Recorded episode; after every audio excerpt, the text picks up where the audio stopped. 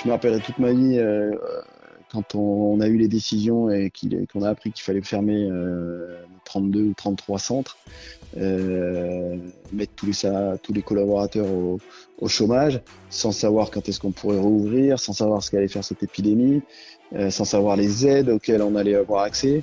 Euh, sans savoir s'il faudrait continuer à payer les loyers, etc. Enfin, on avait des questions comme ça euh, auxquelles on était incapable de répondre. Et clairement, euh, ça mettait en péril la, viabilité de l'entreprise. Quoi. On savait, on savait vraiment pas où aller.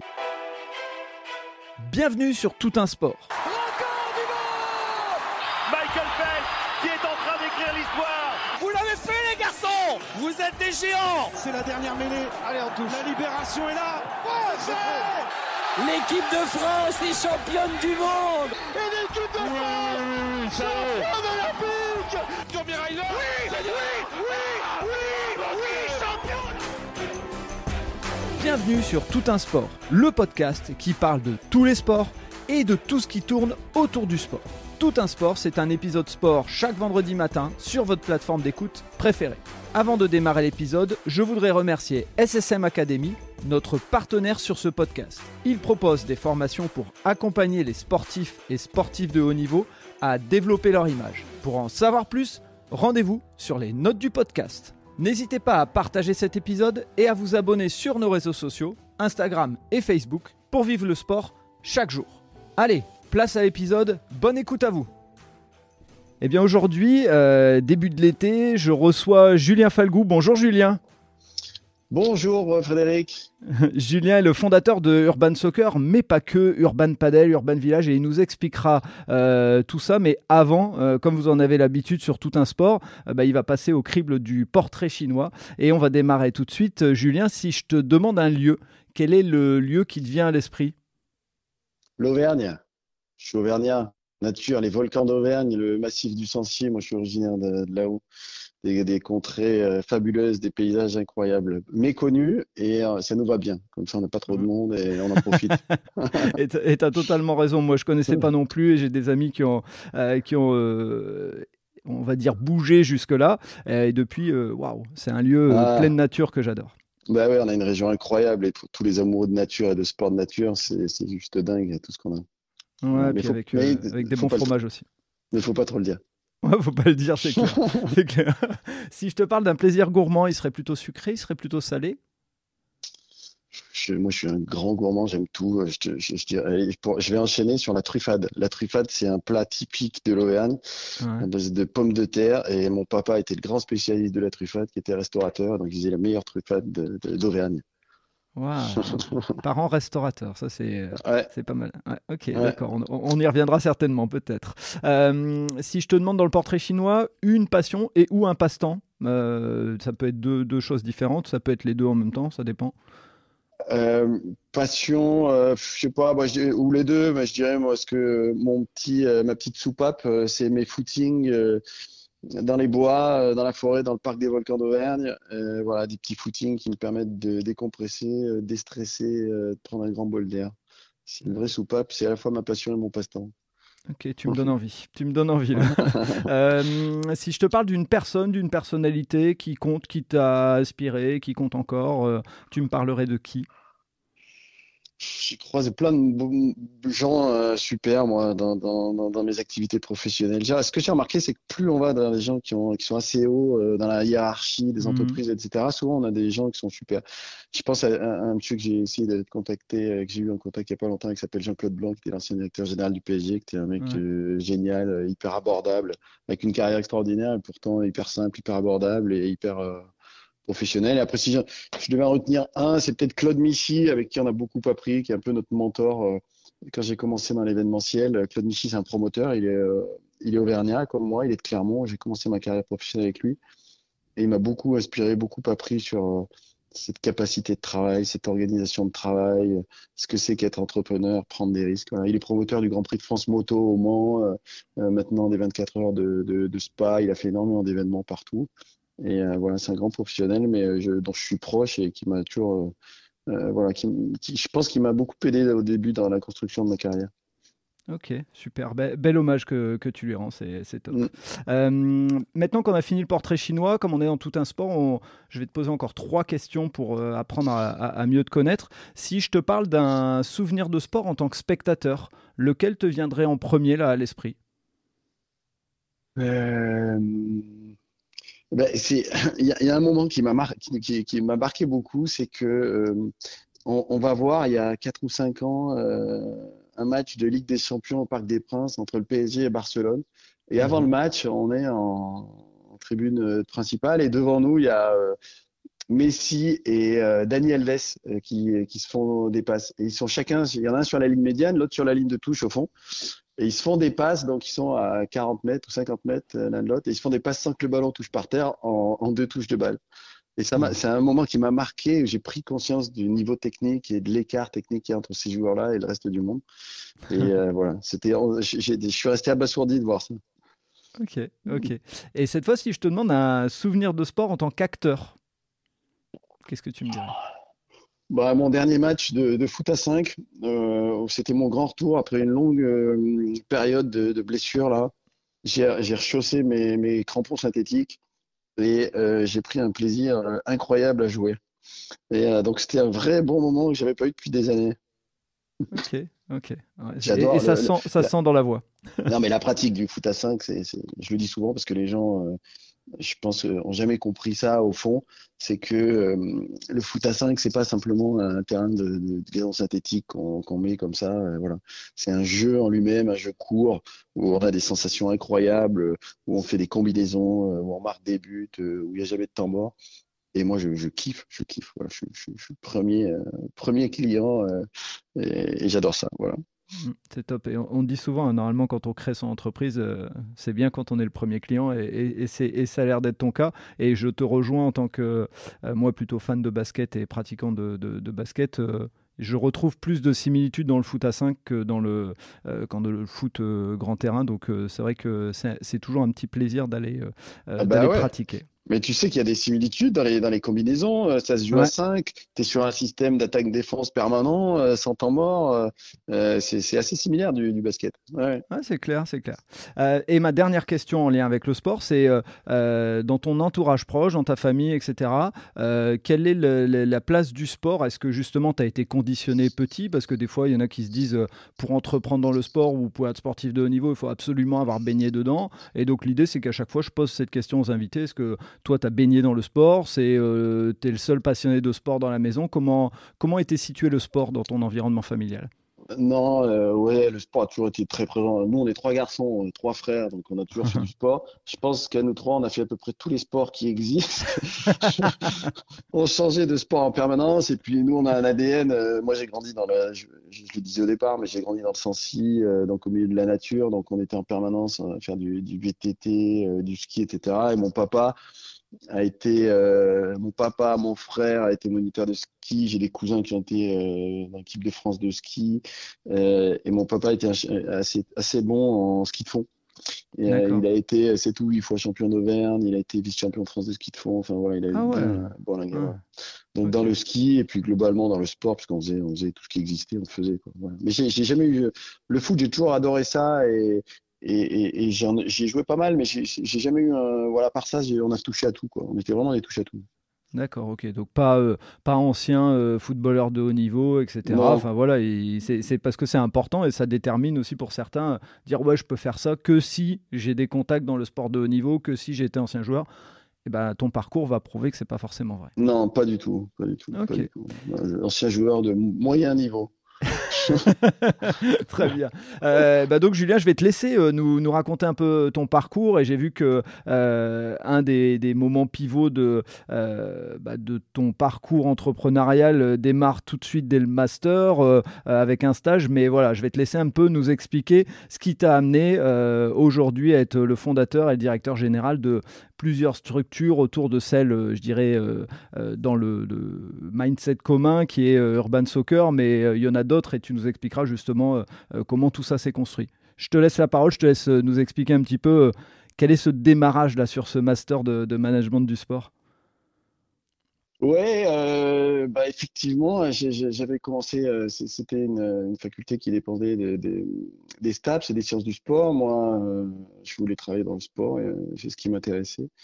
Donc j'avais fait une filière management du sport parce que ça qui existait euh, réellement. J'ai fait une maîtrise et puis après je suis parti faire un, à l'époque on appelait ça un DESS, maintenant c'est un master en management international du sport. Et donc euh, bah, j'ai enchaîné là-dessus et puis parallèlement à, ce- à cette formation, je faisais des stages et j'ai commencé mon, premier stage euh, avec Claude Michy dont je parlais sur les 24 heures du Mans. Puisqu'on gé- on gérait toute la partie marketing des 24 heures auto et moto à l'époque. Et donc j'avais fait un super stage sur les 24 heures du Mans. Et puis pendant ce master, ben, j'avais euh, moi depuis euh, toujours bossé sur les- l'événementiel sportif et je m'étais rendu compte qu'il y avait rien qui existait en termes d'ouvrages, euh, de références, euh, bibliographiques. Et donc j'ai proposé à la fin de mon rapport de stage, j'ai proposé à mon maître de stage, Michel Desbordes, je lui ai dit, j'ai fait mon la présentation orale de mon rapport. J'ai eu les félicitations du jury. Et euh, à ce moment-là, je lui ai dit, mais je pense qu'on peut se servir de mon rapport de stage pour écrire un livre. J'ai vu dans son regard qu'il se passait quelque chose. Et euh, il m'a dit, on va en reparler. Puis une semaine après, il me rappelait, il me disait, j'ai trouvé une maison d'édition. Donc on a écrit un livre qui s'appelle Organiser un événement sportif, euh, qui est sorti à l'époque, il, y a- il y a- il y a 20 ans maintenant, mais qui a été réédité quatre ou cinq fois. On en a vendu plus de 15 000 exemplaires. Wow. Et puis j'ai enchaîné là-dessus sur l'événementiel avec Claude Michy, euh, pour lequel j'étais euh, salarié pendant six mois. Et puis euh, euh, très rapidement avec Cédric Guel, euh, mon associé de toujours, euh, on s'est dit mais euh, nous notre vision c'est d'être indépendant, de créer notre boîte, mais on pourrait continuer à, travailler dans l'événementiel. Donc on a proposé à Claude de continuer de bosser avec lui, mais d'être prestataire, donc de créer notre société. On a créé notre première société dans l'événementiel qui s'appelait S-Events. Et là, euh, bah, on a, on a travaillé pour plein d'événements euh, sportifs, euh, avec Claude Michy, beaucoup, sur le, le Grand Prix de France Moto, dont on gérait la commercialisation. On a travaillé sur des événements Stade de France, sur le Trophée Andros, sur des championnats d'Europe de patinage artistique. Et à chaque fois, donc, c'était Claude Michy qui organisait, qui était le promoteur, le, le grand euh, coordinateur, tout ça. Mais nous, euh, il nous filait des petites briques à organiser, la commercialisation, la logistique. Et donc, on venait se greffer tout ça. Donc, c'était, des moments géniaux. Et, et euh, ça a duré euh, pas mal d'années, mais c'était en 2002, on a créé Seven. Et en 2004, on a créé notre premier centre urban soccer. Donc, euh, à l'époque, ça s'appelait Soccer 5, avec, Ouais. des, avec des potes de, de Clermont, euh, puisqu'on pouvait pas tout faire.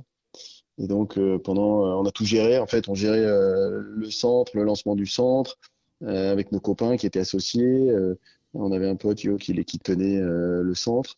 Et puis, euh, en 2006, on a ouvert le deuxième centre à Saint-Étienne, euh, qui était un, énorme challenge à l'époque parce qu'il fallait qu'on se lance avec un, un loyer euh, extrêmement important. Enfin, voilà, on avait pris beaucoup de risques. On avait mis les, les maisons en caution, etc., etc.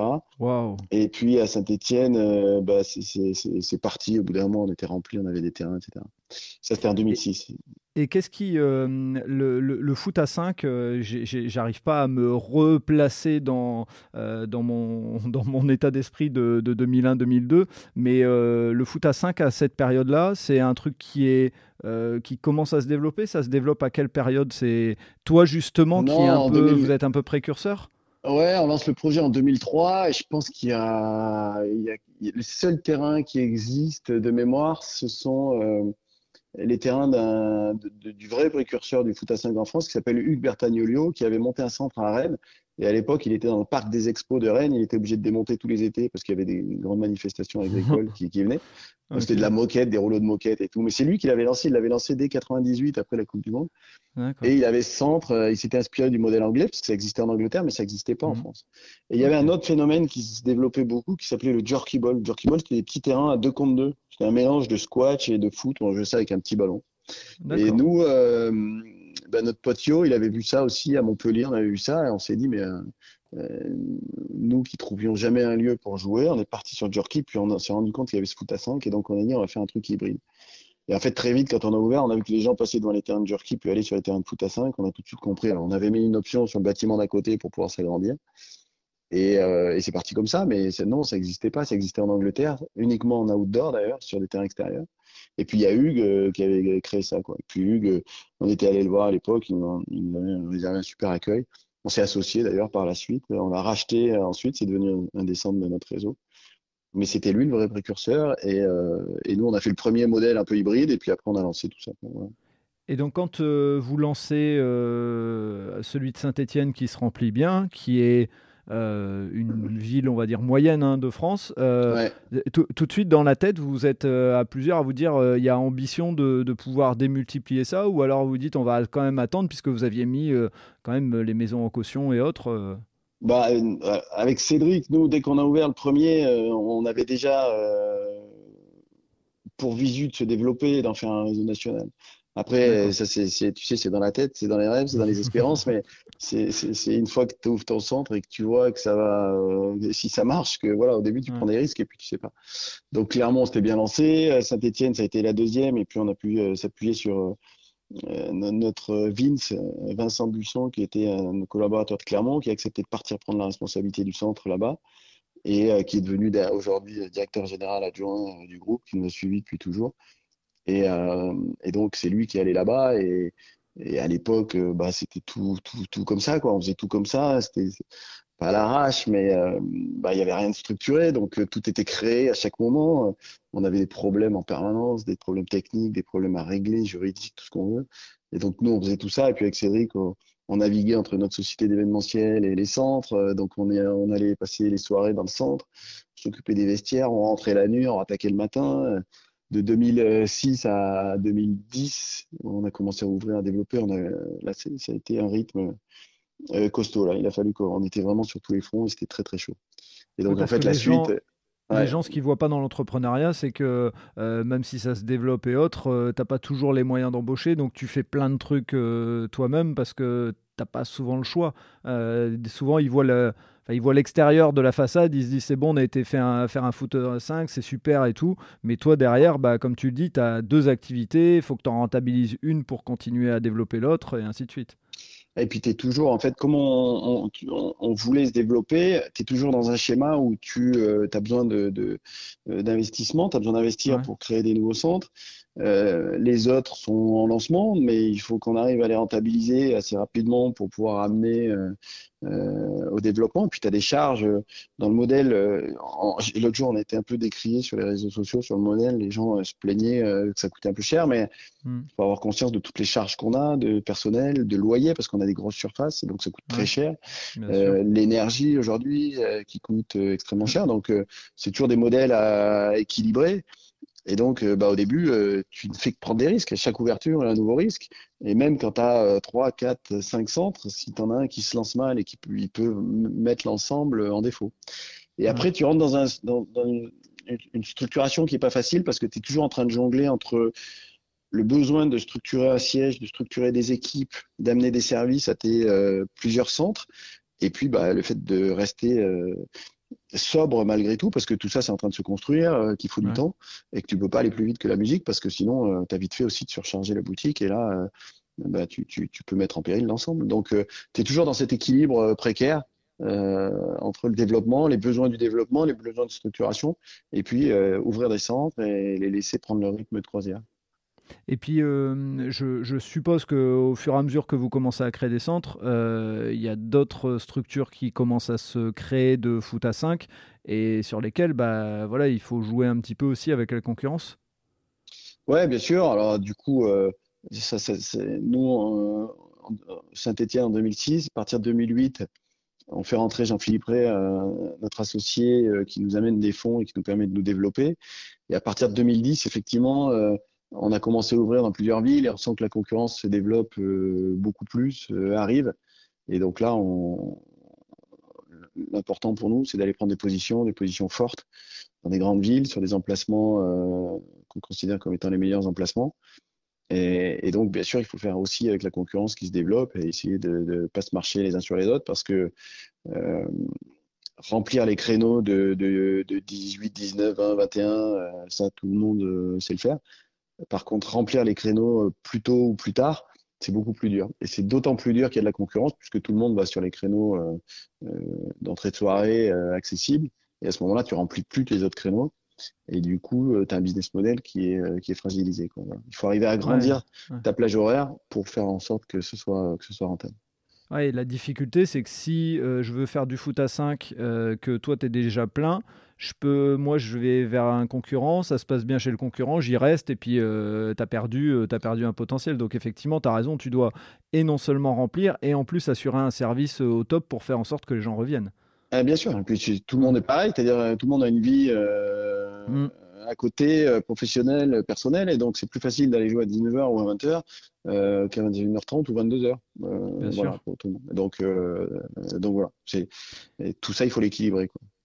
Et donc le développement de, Urban Soccer avance et euh, il y a derrière euh, l'idée de, créer des partenariats avec des marques, d'essayer d'intégrer euh, le monde de l'entreprise aussi. À, quel moment vient cette, cette idée? Parce que j'ai vu qu'aujourd'hui vous aviez vous commenciez à avoir des partenariats, mais est-ce que c'est dans le cadre du développement ou ça s'est fait à plus long terme?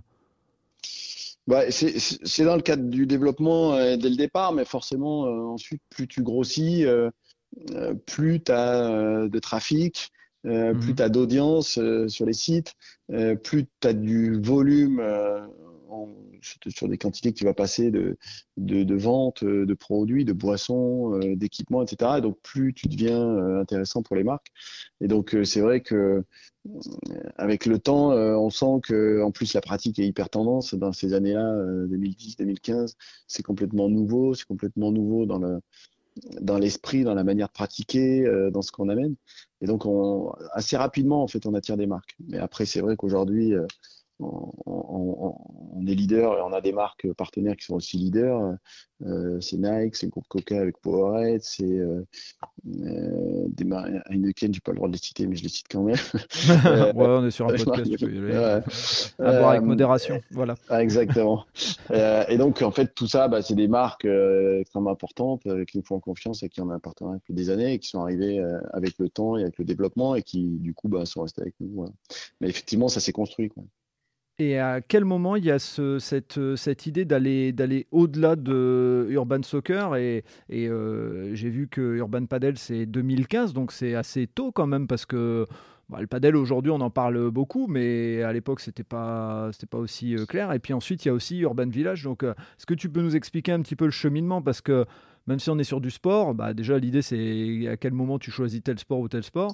Et puis la deuxième chose, c'est que tu peux avoir des entrepreneurs qui veulent entreprendre dans le sport et qui se disent tiens, euh, ça peut m'aider la manière dont ils ont réfléchi. Ouais. Et, bon, le padel, effectivement, nous, on, a découvert ça très très tôt, euh, quasiment en même temps que le foot à 5 ou juste après. Mmh. Euh, et le padel, euh, on l'avait vu en Espagne parce qu'on était allé voir des centres. Euh, il y avait des centres qui existaient indépendants de tout à 5 et on avait découvert le, padel. Et donc, on, a senti tout de suite qu'il euh, y avait des vraies similitudes avec le foot à 5 sur le, sur le côté convivial, sur le côté ludique, sur le côté accessible du sport. voilà. Mais à l'époque, on pouvait pas tout faire, on pouvait pas tout lancer en même temps et on souhaitait pas le faire. En 2015 le, le, padel commençait à se développer un peu plus euh, et arriver, commençait à arriver dans le sud de la France. Et euh, on avait un site à Lille euh, où on pouvait mettre des terrains de padel. Parce qu'on ne pouvait pas mettre des terrains de foot à 5, on avait déjà 11 euh, terrains dans notre centre de, de, Donc on s'est dit qu'on allait tester et apprendre et que le jour où on voudrait développer le padel et renforcer ça, si on trouvait que la pratique était bonne et qu'on savait la gérer, nous, on avait déjà les fonciers, on avait déjà les sites. Et donc, développer après cette pratique euh, avec tout notre savoir-faire, euh, on saurait le faire. Quoi, voilà. Donc, on a attendu que le marché se développe un peu, qu'il soit mature. On n'a pas voulu, parce que le marché des foot à 5, c'est nous qui l'avons créé, c'est nous qui l'avons ouvert. Mmh. Et donc, c'est aussi beaucoup d'efforts parce que bah, chaque fois que tu arrives dans une ville, tu arrives avec quelque chose de nouveau qu'il faut que les gens connaissent, apprennent à connaître. Et là, on savait que le, la pratique, euh, vu ce qui s'était passé en Espagne, allait arriver. Et donc, euh, donc, on a dit, on prépare tout ça. Et puis, le jour où le marché sera mature, on le fera. Et puis, il y a le Covid qui est passé par là, parce que 2015, 2019, euh, on, on, a continué à, à, vraiment finir de structurer toute la partie euh, Soccer. Puis après, pendant le Covid, on a commencé vraiment à travailler dessus pour ouvrir en sortie de Covid. Et là, et là ben, on est à une quarantaine de terrains. On aura euh, une centaine de terrains d'ici 2024, là, d'ici une grosse année. Donc, euh, donc on développe, on développe. Ok, donc c'est aujourd'hui Urban Padel, c'est une référence du padel. Vous êtes les numéros 1 en France sur les terrains ou il y a un, autre concurrent? Non, il y a notre, notre concurrent euh, et confrères, le Five qui a, qui, a, développé, eux, ils ont pris de l'avance sur le, sur le paddle. C'était beaucoup plus petit sur le foot, mais ils ont pris le virage paddle plus tôt que nous, en ouvrant un peu le truc. Et, euh, ce sont eux, je pense, les, leaders aujourd'hui. Il y a pas mal de sociétés qui se développent. On sent aujourd'hui euh, dans le paddle ce qu'on sentait dans les années 2010 et dont je parlais euh, tout à l'heure dans le foot à 5. Euh, cette espèce d'effervescence où euh, la pratique est hyper tendance, hyper à la mode. Tout le monde veut ouvrir, les anciens joueurs, les entrepreneurs passionnés, tout le monde veut ouvrir ses terrains de paddle aujourd'hui. Donc c'est exactement ce qu'on a connu en 2010. Et, et voilà. Mais sauf qu'aujourd'hui, le développement il est, il est, assez complexe parce que la, le foncier et euh, trouver des locaux pour développer des complexes de paddle avec un foncier raisonnable, euh, c'est très très compliqué. Ouais, donc déjà il y a cette problématique de prix et j'ai entendu aussi qu'il y avait aussi des problématiques euh, par rapport au bruit parce que le, le, le paddle fait, euh, fait, plus de bruit. Tu as, as, eu à, à, subir ce genre de, euh, de problématiques ah ouais, ouais bah, quand on, est, on, on s'installe dans des zones urbaines et puis plus les zones sont denses en général, euh, plus il y a des zones de chalandise importantes, donc c'est intéressant. Par contre, effectivement, dès qu'on est à côté d'habitation, euh, bah, ça peut vite faire du bruit et ça peut vite être euh, gênant. Et donc, il euh, faut faire très attention à ça parce qu'on sur des terrains extérieurs notamment, on peut vite être contraint sur des horaires d'ouverture. Euh, du coup, ça limite fortement le, le développement de l'activité. Ouais. Ouais, ouais, et puis si tu as investi sur un terrain et que derrière tu te rends compte que tu peux pas l'exploiter à 100%, euh, bah, financièrement, au bout d'un moment, euh, voilà, ça, ah, ça, ça sera très compliqué. Ouais, eh oui, oui, et puis, euh, et puis bah, en début de soirée, les gens ont envie d'être tranquilles chez eux et n'ont pas envie d'entendre d'avoir du bruit des raquettes qui, qui tapent. c'est clair, c'est clair. Et euh, tu peux nous parler un peu d'Urban Village? C'est quoi? C'est l'idée de regrouper euh, Urban Soccer et Urban Paddle ou c'est vraiment euh, encore plus, enfin plus d'activités que ça? Quand Jean-Philippe Ré rentre au, capital avec nous en 2008 et puis après en, en 2010, dès le début, on, on, a compris qu'on avait besoin d'énormément de, de, de, fonciers, de bâtiments couverts et de très grandes surfaces pour pouvoir développer nos activités et euh, qui avait des, des, loyers importants et que pour pouvoir se développer, euh, euh, il fallait euh, passer par cette clé. Et donc on avait euh, dès le début nous la volonté de maîtriser l'immobilier, de pouvoir acheter l'immobilier à chaque fois qu'on pouvait. Et donc on a on s'est développé en prenant des sites à la fois à la location et à la fois à l'acquisition, ce qui nous permettait aussi d'aller plus vite. Donc on a acquis pas mal de, de, de sites et puis assez rapidement mais entre 2010 et 2015, on a acheté des sites, mais je trouvais aussi des sites parfois dans le développement qui étaient trop grands euh, pour l'activité urban soccer, ensuite pour l'activité urban soccer urban paddle, par contre qui correspondaient euh, sinon en tout point euh, à, ce dont on avait besoin. Et donc on a eu l'idée de, commencer à prendre des, des, acquérir des bâtiments et des fonciers plus grands, de les louer à nos sociétés d'exploitation, urban soccer, urban paddle, et ensuite de faire venir des spécialistes euh, euh, chacun dans leur domaine, dans l'escalade, euh, dans des salles de fitness, dans des plaines de jeux pour enfants, dans des trampolines parcs, etc. Et donc, on a créé Urban Village en disant, euh, on va regrouper les activités de sport et de loisirs parce que c'est des activités qui ont les mêmes problématiques foncières, qui ont besoin de loyers accessibles, d'avoir des niveaux de charge maîtrisés pour pouvoir se développer. Et en plus, on fait un lieu de destination. Ça va créer une émulation entre toutes ces activités, une visibilité. Et donc, on, on, a lancé ça à peu près dans les mêmes années, en 2015 à peu près. Et donc, on a développé Urban Village. Et donc, euh, on a une dizaine de sites maintenant, on a pas mal dans les cartons. Et ça nous donne une corde de plus à notre arc pour pouvoir nous développer. Et puis surtout, une maîtrise foncière qui est extrêmement importante, surtout dans les périodes euh, actuelles avec des fluctuations euh, loyers, d'indices sur les loyers qui sont extrêmement fortes euh, et des coûts énergétiques qui s'envolent. Et donc, euh, maîtriser le foncier, c'est une, arme de plus. Quoi. Avant de, venir sur le, sur le présent, euh, moi, je voudrais revenir sur un épisode parce que, comme le cinéma et d'autres loisirs, au moment où le Covid arrive et au moment où l'annonce de la fermeture des, zones tombe, comment toi tu vis le, le, le, schéma? Parce que, en tant qu'entrepreneur, ce que les gens ne voient pas, c'est que euh, il peut y avoir une activité rentable, mais si derrière, euh, du jour au lendemain, euh, tout le projet de développement se casse la figure, tout peut se casser la figure en quelques minutes. C'était quoi l'état d'esprit dans lequel tu étais Tu étais dans, dans le côté je vais me battre, je suis un sportif, avec l'âme d'un sportif et je vais y aller Ou c'était on verra bien Ou il y avait même du pessimisme, hein, parce que ça peut être le cas, vu que personne n'a jamais vécu ce qui s'est passé pendant le Covid, chacun peut avoir ses propres réactions. Ouais, c'est, sincèrement, c'était une période euh, extrêmement euh, éprouvante. Bon, on est, nous, on est optimistes, euh, entrepreneurs de nature, donc on sait ce que c'est que d'avoir des, des, des, problèmes au quotidien, de les gérer, etc. Mais là, ça avait une telle importance, une telle envergure. je me rappellerai toute ma vie quand on, a eu les décisions et qu'on a appris qu'il fallait fermer 32 ou 33 centres. mettre tous les, tous les collaborateurs au, au chômage sans savoir quand est-ce qu'on pourrait rouvrir, sans savoir ce qu'allait faire cette épidémie, euh, sans savoir les aides auxquelles on allait avoir accès, euh, sans savoir s'il faudrait continuer à payer les loyers, etc. Enfin, on avait des questions comme ça euh, auxquelles on était incapable de répondre. Et clairement, euh, ça mettait en péril euh, la, la, viabilité de l'entreprise. Quoi. On savait, savait vraiment pas où aller. Et puis, avec, euh, quand on s'est développé comme ça, avec les niveaux de charges qu'on a, en fait, ça peut aller très très vite. C'est-à-dire qu'il y a un moment, quand on coupe les revenus, les charges continuent de courir ouais, et ça va extrêmement vite. Mm. Donc euh, voilà, donc euh, bon, une fois passé cette, euh, cet effet de sidération, on, s'est vite retroussé les manches et on s'est dit qu'est-ce qu'on fait, sur quoi on avance? On a été extrêmement aidé par notre syndicat, nous, l'Union Sport et Cycle, avec qui on travaille beaucoup et direct. On, a été en contact avec eux, qui étaient en branchement direct avec les, les ministères pour essayer de calibrer des niveaux d'aide sur lesquels on s'est battu au maximum. Euh, rapidement, on a pu mettre au chômage euh, et donc euh, les collaborateurs ont pu avoir leur rémunération via les, mises en place de, services et de, de, chômage. Donc ça, c'était déjà un point extrêmement important. Et après, sur les aides, bah, ça a été très dur parce qu'entre 2020 et 2021, on a été fermé quasiment un an. On était considérés comme des lieux sensibles. on a perdu énormément, énormément d'argent et on, et en plus de ça, quand on est un groupe, on avait des effets de plafond sur les aides.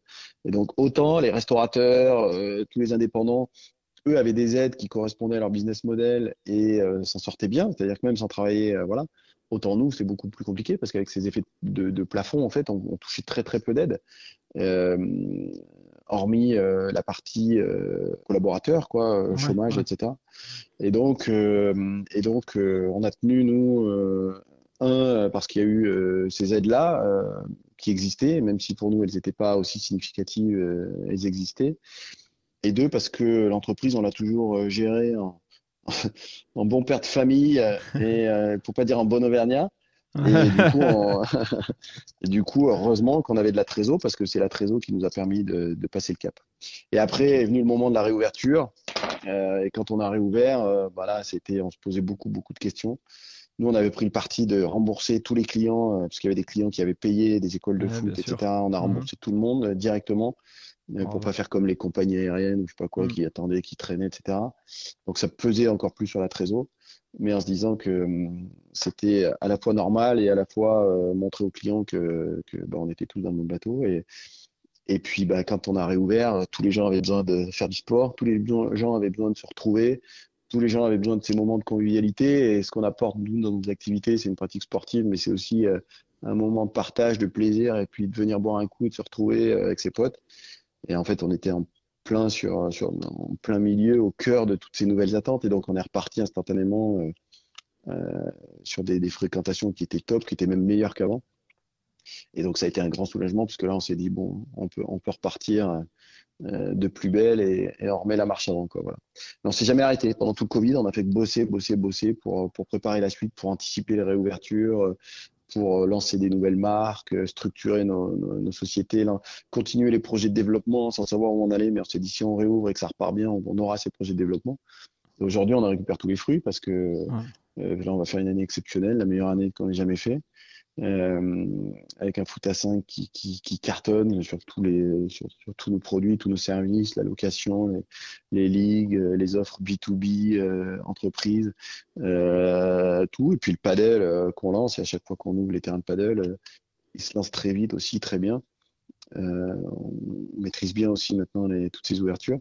donc on a, on a deux, deux leviers de développement extrêmement forts, la poursuite sur le foot à 5 et puis le padel derrière.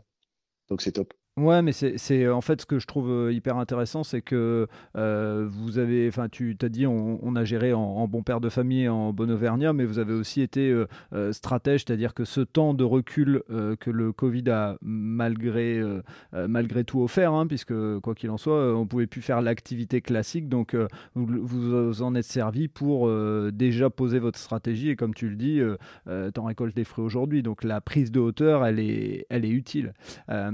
et et, elle a payé. Euh, aujourd'hui, euh, moi, le, ce, qui, ce que je trouve hyper intéressant, c'est que, euh, bah, comme tu l'as dit, tu n'étais pas un, ancien footballeur et autres qui, eux, ont des contacts beaucoup plus simples avec certaines grandes marques. Et vous avez donc aujourd'hui un partenariat avec Nike, avec Coca-Cola. Mais j'ai vu aussi que vous avez la PSG Academy, la FFF. tout ça, ça se construit comment? C'est avec le temps et le fait d'être reconnu par, par les, les, les professionnels du milieu qui fait que les grandes marques elles arrivent ou alors c'est un, travail de fond qui fait que dès le début, euh, comme vous y avez cru, vous avez été tout de suite tapé aux portes en disant euh, euh, vous pouvez venir chez nous. Ça s'est passé comment pour que les gens puissent comprendre un petit peu le fonctionnement? Non, il y a une étape extrêmement importante en 2014, c'est que en fait on fusionne les deux réseaux Soccer 5 et Urban Football. Donc Victor Auguet et Nicolas Varter. Nicolas est toujours associé et directeur général euh, à mes côtés euh, du mhm. groupe. Euh, et quand on fusionne ces deux réseaux, en fait, on passe instantanément, je crois qu'on avait 14 centres chacun, on passe instantanément à un réseau de 20, je sais plus combien, 26, 27 ou 28 centres. Mhm. Et là, on devient, on devient beaucoup plus visible, beaucoup plus euh, important. Urban avait des positions euh, en région parisienne euh, aussi extrêmement importantes. Ils avaient déjà créé un partenariat avec la PSG Academy qu'on a pu nous développer ensuite sur toute la France. Et donc, euh, bah là, euh, on, on, devient euh, d'un seul coup un, acteur national avec un gros rayonnement. Et là, bah, c'est plus facile d'aller taper aux portes. Mais tout ça, ça s'est construit, c'est-à-dire que au début, on part de rien, on part d'une feuille blanche. Mmh. Et donc, on le construit petit à petit. Plus tu, plus tu grossis, plus tu vois que tu intéresses les marques. Et puis, euh, plus tu es capable aussi de leur proposer des choses en contrepartie, parce qu'une marque, elle vient que si elle a des contreparties intéressantes. Donc, c'est à la fois un positionnement marketing, euh, euh, de, de, montrer que cette pratique, elle est hyper tendance, hyper jeune. Et donc, c'est un, un, levier marketing pour actionner aussi leur marque. Puis, à la fois, des volumes, du business qu'on crée ensemble, c'est-à-dire que tu développes du business avec ces marques. Et ça, ça les intéresse aussi. Mais ça se construit avec le temps. Et c'est vrai qu'il y a un effet un peu volume et masse pour aller chercher ces gros partenaires qui fait que ils peuvent avoir un intérêt euh, fort, quoi, voilà, business.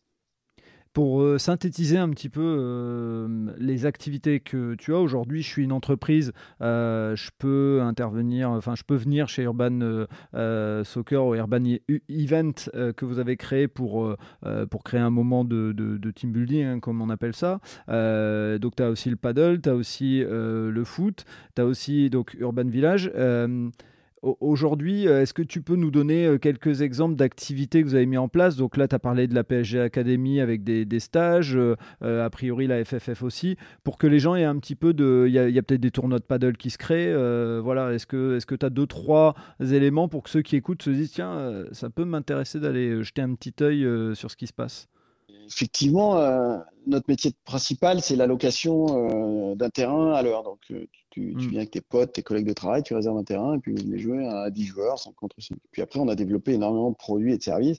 C'est tout ce qui se voit euh, un peu moins, mais qui fait partie intégrante du, groupe maintenant et qui représente plus de la moitié de notre chiffre d'affaires. Ce sont mm-hmm. tous les produits euh, qu'on a. Donc, on a des produits B2B pour les entreprises. Euh, tu as parlé de l'événementiel. On fait énormément d'événements, de séminaires euh, avec de, la pratique euh, ludique et pas que du foot d'ailleurs parce qu'on fait plein mhm. d'autres activités sur nos terrains et puis euh, la possibilité de faire des réunions, la possibilité de faire des buffets, traiteurs, etc.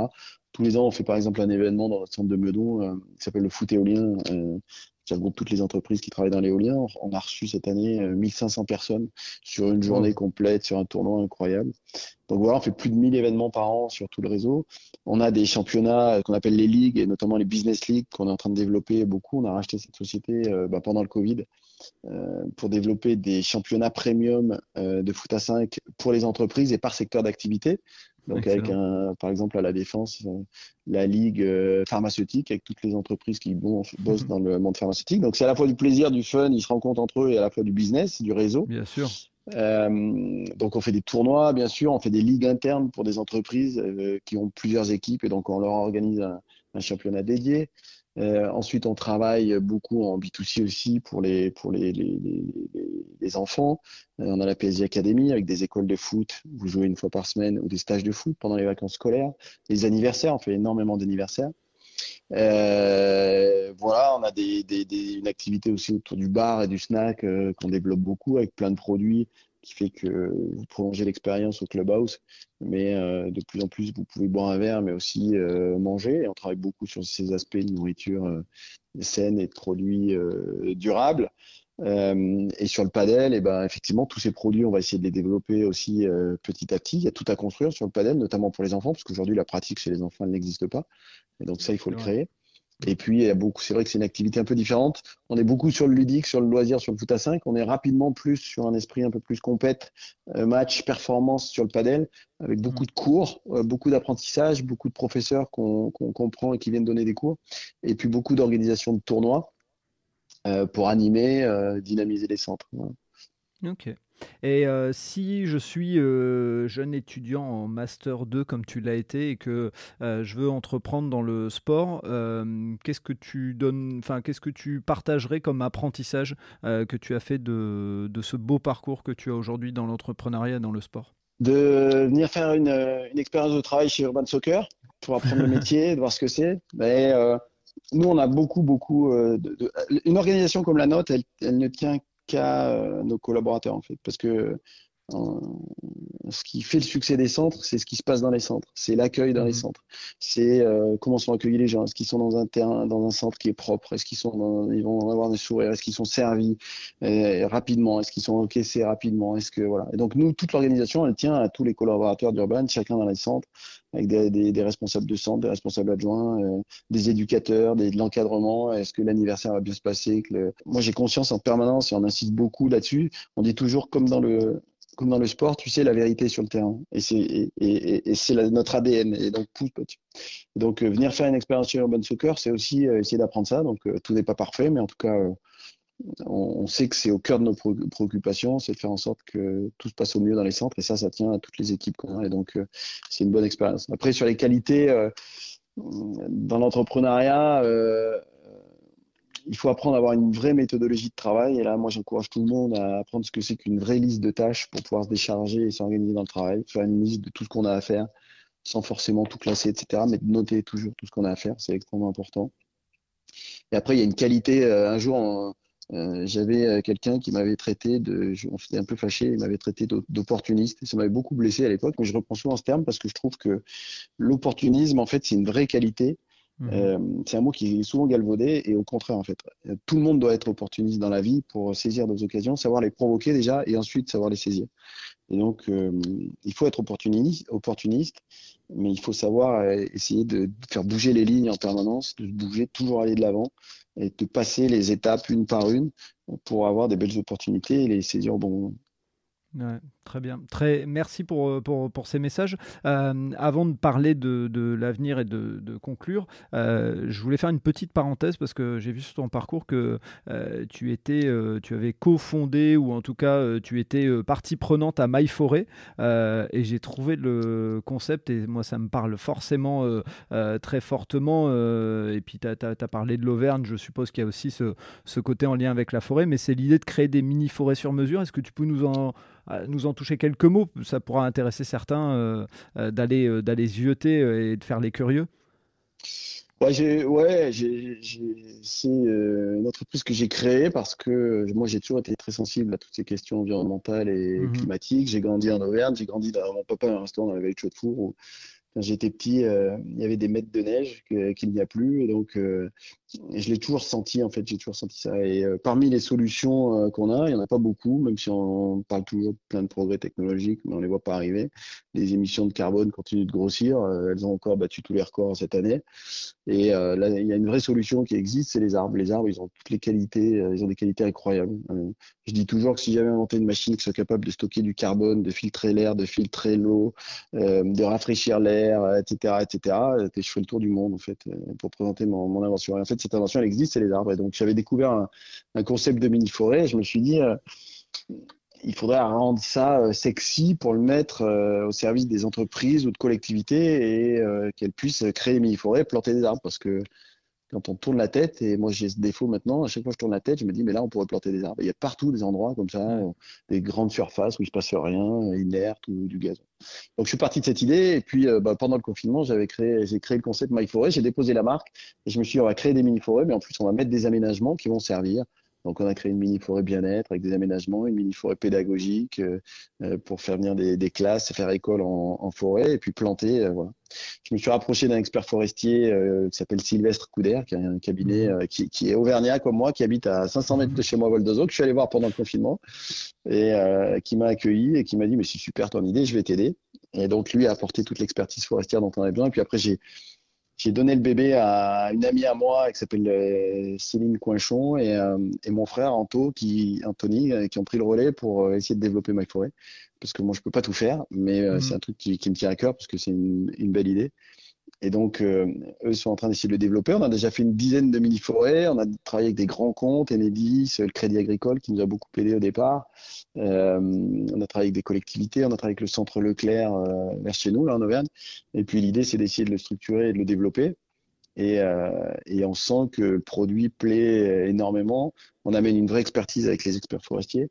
Et donc, euh, bah, j'espère que ça va se développer. Et là, on vient de faire un deal avec euh, Urban parce que Urban, on, on, a, on essaye aussi beaucoup, beaucoup de bouger sur euh, toutes ces questions de RSE, d'émissions de gaz à effet de serre. On a fait plein, plein de choses. On était une des premières entreprises, je pense la première entreprise à faire un bilan carbone de scope 3 c'est-à-dire avec les émissions directes et indirectes. Et donc là, on vient de faire un deal avec MyForêt. On va planter une mini-forêt sur notre site de, de Toulouse au 100 millième but euh, en ligue. Euh, mhm. Donc il faut que les joueurs mettent des buts et nous on se chargera de planter des arbres. Et, euh, et, et, donc ça, ça sera je pense pour la, pour la fin d'année là, pour l'automne, qui sera la bonne saison pour, pour planter et pour avoir ces, ces 100 000 buts. C'est vraiment, enfin vraiment c'est top. Et c'est pour ça que je voulais faire cette parenthèse parce que on l'oublie aussi, mais pour pouvoir pratiquer le sport, et je vais prendre l'exemple, tu as parlé de course à pied, quand on est en ville, s'il n'y a pas les arbres, enfin voilà, et, et, on se rend compte d'autant plus quand on gare sa voiture que Dès qu'il fait chaud, les gens veulent se mettre en dessous des arbres. Quand euh, il fait, quand il bah, fait pas chaud, ils veulent pas se mettre en dessous des arbres. Ils ont peur qu'il y ait des trucs qui salissent leur voiture. Mais quand il fait beau, euh, tout le monde cherche les arbres et c'est notre seule solution. Tu l'as dit, c'est l'un des, des, systèmes et, c'est un être vivant, donc c'est encore mieux. Euh, c'est un des systèmes les plus ingénieux du monde et voilà, ça a été créé par, par la nature, quoi. Bien sûr, et tu sais que l'ombre sous un arbre n'est pas la même ombre que sous un bâtiment, etc. C'est un phénomène qui s'appelle l'évapotranspiration. Les arbres mmh. euh, rejettent aussi de l'eau, et donc c'est une ombre euh, qui est beaucoup plus euh, efficace et beaucoup plus agréable. Quiconque va sous un arbre a connu cette expérience-là. Et, bah donc, et, tu sais qu'il va y avoir des impacts énormes sur le réchauffement climatique et la pratique sportive, et notamment en milieu urbain, parce que mmh. on va avoir beaucoup, beaucoup plus de, de chaleur forte, de canicule. Et donc, on ne pourra plus faire les sports euh, comme on les fait actuellement euh, toute l'année. Il va y avoir des vraies conséquences. Et donc, euh, tout ça, il faut essayer de l'anticiper, de les prévoir et, et, trouver des solutions. Et, et, planter des arbres, c'en est une. Bravo, bravo. Euh, pour terminer, euh, l'avenir de Urban Soccer, Urban Village, Urban Paddle et Urban Event, euh, c'est quoi? Puisque là, on enregistre, on est, on va rien cacher, fin juin, on va diffuser au mois de septembre.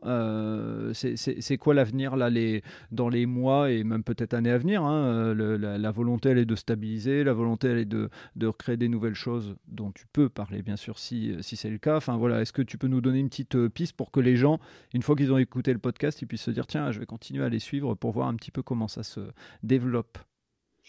Bon, euh, bon, à court terme, on a un, événement important pour nous en interne, c'est notre séminaire euh, où on a tous nos responsables de centre, tous nos responsables de service. On se retrouve tous euh, à Bordeaux cette année, on change tous les ans.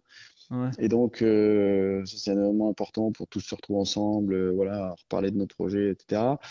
dans les grandes orientations, il y a toute notre stratégie RSE qu'on a qu'on déploie depuis longtemps, mais sur lequel on est très focus aujourd'hui pour et ben justement essayer de réduire au maximum nos émissions de gaz à effet de serre, euh, essayer de réduire nos consommations énergétiques, euh, et puis favoriser aussi l'autre côté sur la partie un peu plus euh, sociale et sociétale, l'accès à la pratique pour le plus grand nombre. Donc ça, on est vraiment focus là-dessus sur comme stratégie.